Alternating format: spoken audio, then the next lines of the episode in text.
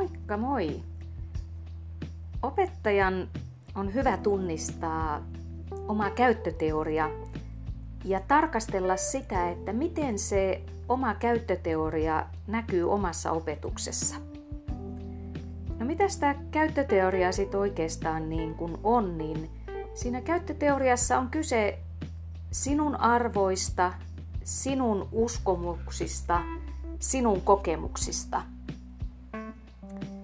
Sinun käyttöteoriaa vaikuttaa sinun käsitys tiedosta, eli mitä tieto on ja miten tieto syntyy.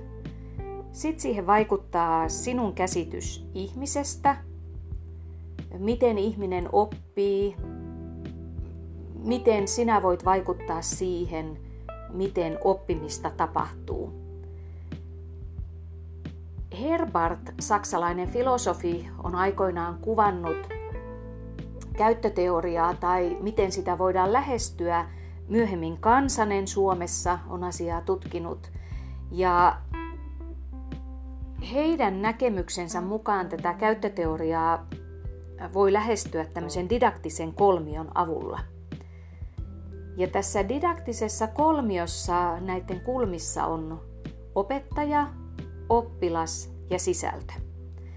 Ja jos ajatellaan tätä opettajan ja opetettavan sisällön välistä suhdetta, niin silloin mietitään asioita, että mitä minä opetan, mitkä on ne sisällöt.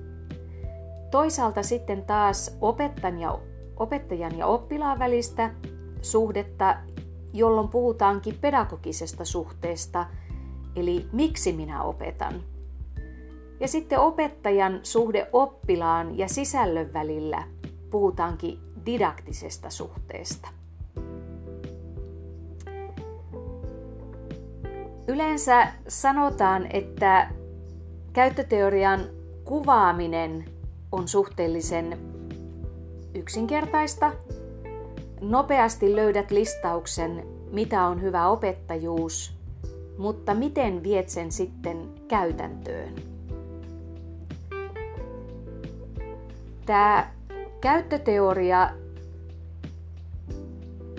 on kyse siitä, mikä on hyvä opettaja, mieti, mitä sinun mielestä kuuluu sinun käyttöteoriaasi ja piirtele kolmioita ja tarkastele asioita niistä näkökulmista. Moi moi!